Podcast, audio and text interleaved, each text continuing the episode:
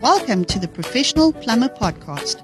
We hope that these podcasts will bring some insight into who we are and what we do.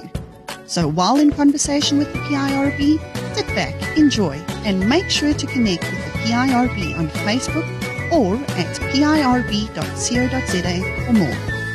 A warm welcome to our audience. My name is Willem Klopper. I have with me in studio Mr. Richard Bailey, and as usual, we're going to have an awesome, lekker, casual, technical discussion. Richard, thanks for joining me in studio and uh, welcome. Uh, thanks, Willem. Always a pleasure, man. Um, yeah, as always, I look forward to these, and uh, yeah, let's let's uh, talk about it. We'll give our guests the opportunity to introduce themselves right after this. Don't forget to download the all new and improved App Plumber from the Google Play Store. All your plumbing solutions are just a click away, exclusively for Android users. Drip tray overflow um, is what we're going to discuss today. And, and I want to start off by saying that we all know what a drip tray is and, and, and why a drip tray overflow is needed. So I want to ask you, Richard, what new information, what additional information can you give us around drip tray overflows? Yeah, uh, you know what? It's it's something that has just it's one of those things that has been almost just forgotten about and overlooked for decades. I mean, from when I was an apprentice, you know, drip tray overflow was the last thing you'd think about in a geyser installation. Everything else, when everything else is sorted, um, uh, it's the last thing that you, as an installer, kind of have to worry about uh, before you leave site. You know, so it's been um, it's been maligned to sort of uh, secondary importance status, I think we could call it that, uh, it, for, for decades. And it's one of those things. So we have come across and we've all installed it. I've myself have installed it. Uh, you know, bad decisions about the quality of pipe and the type of pipe. So it's something that we that that is is fully covered within the standards, and uh, we can talk about things like material of of the pipe, uh, the support that it requires to be properly installed. When I say support, I mean the pipe support, you know, the, the, the, the holding of it, um, the size of the pipe, the fall of the pipe, because it is in fact a, a drainage pipe, and then the position of discharge. So those things, the material, the support, the size, the fall, and the discharge position, I think we can talk about. Yeah, absolutely. By the, clearly, by the sounds of it, it sounds like just because there is a pipe doesn't necessarily mean that it is compliant or fit for the purpose that it is used for. Yeah, exactly. I mean, as I mentioned earlier, that there's a there's that um, LDPE. It's a low density polyethylene pipe that uh, you can buy in rolls, and uh, that is prevalent. And we find it so often that that is just uh, just slotted into the drip tray and left in the ceiling to its own devices, and it's it's all wonky and everything like that. So just because there is a pipe there, it, you're correct. Doesn't mean to say that it is in fact installed correctly and that it complies and fit for the purpose. And fit for purpose, yeah. All right, so you've mentioned a couple of the uh, aspects that can be taken or should be taken into consideration when we're looking at uh, whether a, a, pipe that is put into a drip tray overflow, uh, whether it is compliant or fit for the purpose that it is used for. So let's start with the material. What what are the guidelines here? Okay, so this might be something that um, not everybody knows, but the the, the the the overflow from a drip tray is is um, covered in the drainage standards. SANS 10252 stroke 2. It's, it's not covered. Yes, it is kind of covered in 10254, which is the geyser installation, but the materials and the support and all that falls under drainage. So you've got to go look at SANS 10252 and what it says about the types of pipe that you're going to be using there. So it talks about the material. There's lots of uh, possible materials that one can use for drainage installations. Um, most commonly, if we're going to make it compliant, obviously, and most cheaply, is the PVC that we use. Uh, it's mm-hmm. it's deemed acceptable for above ground use. Uh, it, it it it is they, they speak to um, they speak to being able to support it properly, but we'll get to that. But the general premise for the choice of material is that it must be strong enough for for whatever it is expected to do. It must be mm-hmm. durable enough. So it must be able to last the lifespan or the expected lifespan of the system and remain watertight for the expected lifespan of the system. And of course, when we say that, we're talking about the system. So not just the pipe, not talking about a hole developing in the pipe. I'm talking about mm-hmm. the methodology of joining it, the the the, the yeah, the jointing methods. Is that going to remain watertight for the duration of the system, the lifespan of the system? You you can have. I mean, the the standards actually allow you to use a number of different types of materials. For example, galvanized, galvanized mild steel, the the proper galvanized, the one that is uh, properly threaded and and so on. So good luck spending a day and a half installing a drip tray overflow if you're going to do it out of galvanized you can use yeah i mean but these are so these are it, it, what i'm what i'm the point i'm trying to make is that uh, yes there are more than there is more than one option other than PVC to be able to use in a in a drainage system. But I mean, if you're going to go and do it in cast iron or galvanized or copper for that matter, have fun. Um, please call me. My number is one two three four five six because I want to come and look at that uh, drip tray overflow. Now I, I jest, but but look the the the the most common and the cheapest thing is to use PVC. Um, it is acceptable. Um, we talk about above ground and soil and vent PVC waste pipe, and and that is acceptable. So, but but but what is important to realize is that the standards tell us what can and cannot be used. It's not my decision. Before we continue with our conversation, have a listen to this.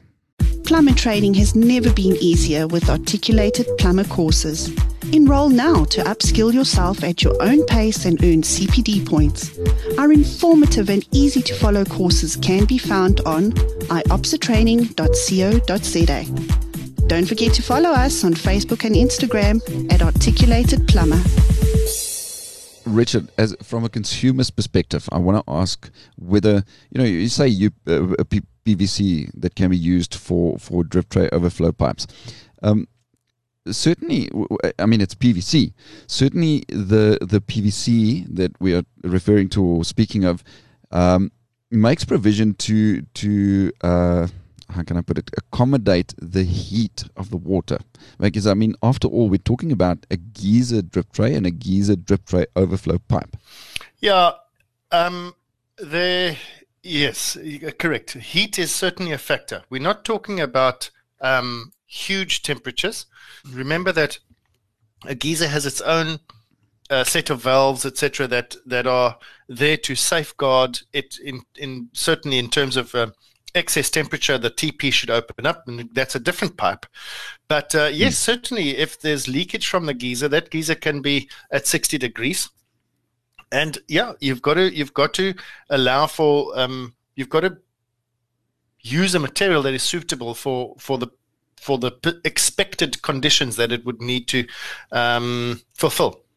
So yeah, temperature does certainly come into it, and especially with yeah, especially with a, a, a nasty pipe like LDPE, um, it has got a it's got a behavior that um, materials scientists called creep, and and it it slowly but surely uh, changes its structure and its shape to conform to its surroundings. So even though today you would um, uh, fasten it properly, um, you come back in three years' time and it has now bowed in between all these brackets because it's got that particular behavior.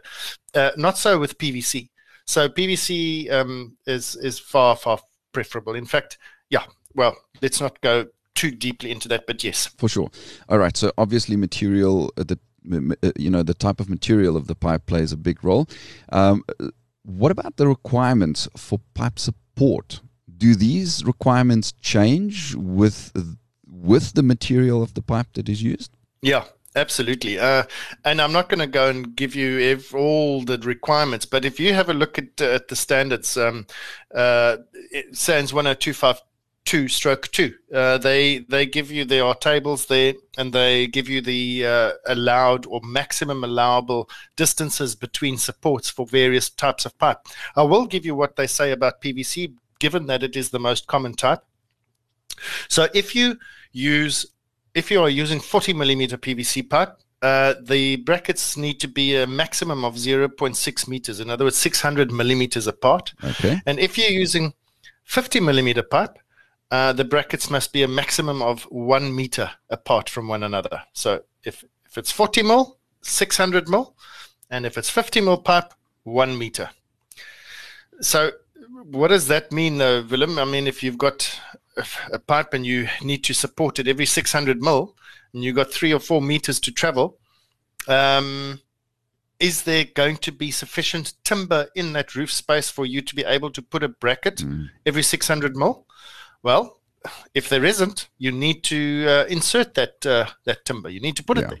So, yeah, uh, it, it often means that you need to install additional timber supports underneath the pipe in order to give it um, sufficient brackets as well as the fall. Quite interesting. You mentioned you mentioned the two different sizes uh, of the PVC when you when you touched based on the on the on the PVC. Um, what are the guidelines here?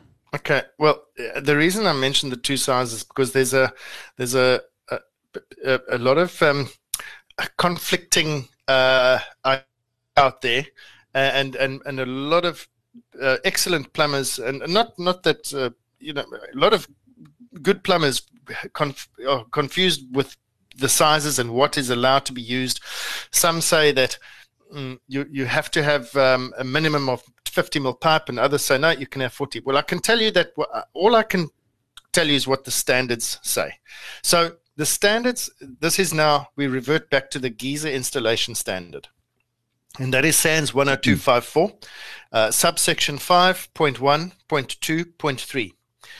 And that requires that the drip tray overflow pipe is able to discharge at 40 liters per minute. That's the requirement.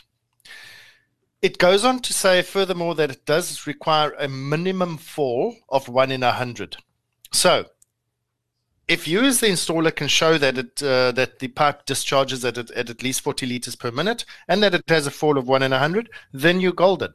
You've fulfilled the requirements of the of the drainage system or of the uh, drip tray overflow because that's what the requirements are. Nowhere in 10254 does it say that the minimum size must be 50 mil pipe. It doesn't say that. Mm. Or 40 mil uh, nominal, should we say, because they would have termed it as a nominal size. But anyway, so it doesn't say that. It says 40 liters a minute and it says one in a hundred fall.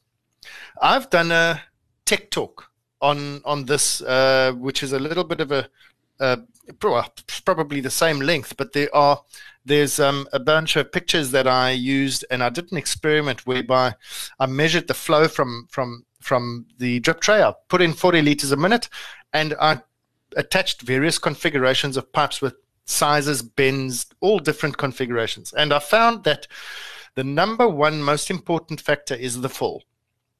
And that fall must start right from the get go, right from the tray. So if you have a tray which is too low in the roof and your your pipe is flat, you're not going to achieve that flow rate, no matter what size that pipe is.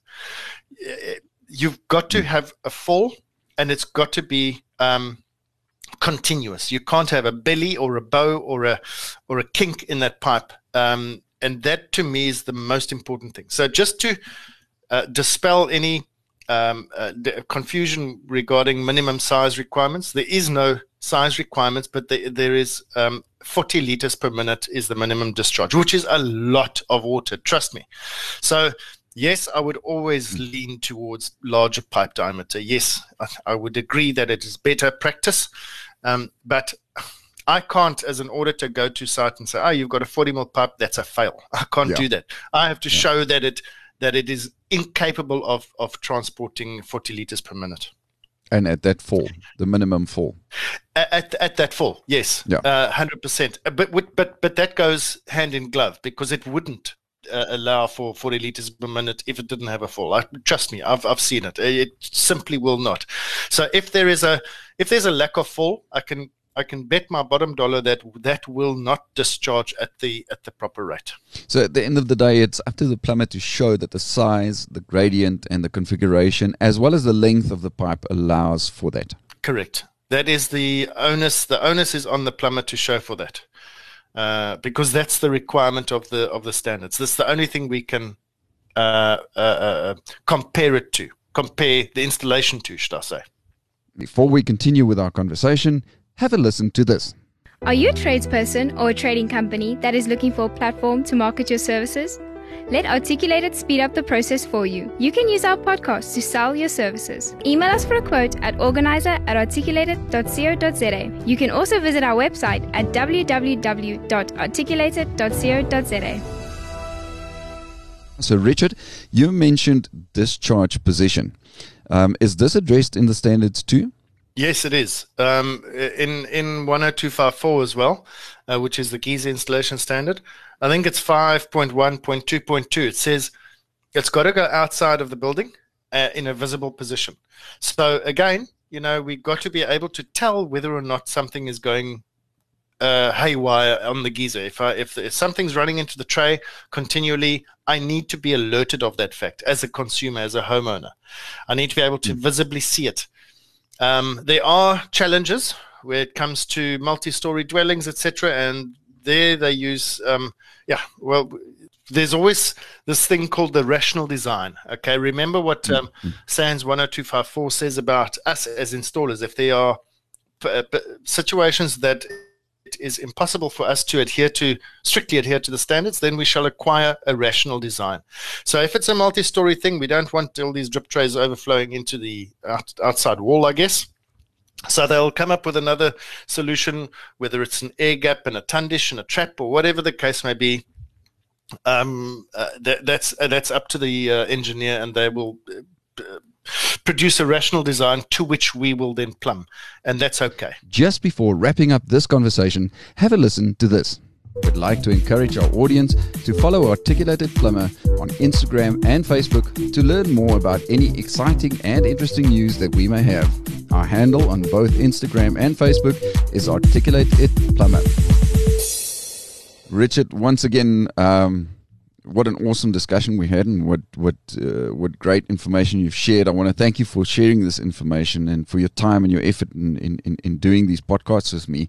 Uh, I think for from a from a consumer's perspective, a very interesting information that you've shared in this podcast uh, and in this discussion, and and from an installer's pers- uh, perspective uh, very valuable information that you've shared. So thanks for that. Thanks for your time. Thanks for the information shared. It's only a pleasure, Willem. As always, I mean, these are things that I look forward to and I really do enjoy. So, no, it's only a pleasure and it's a pleasure doing it.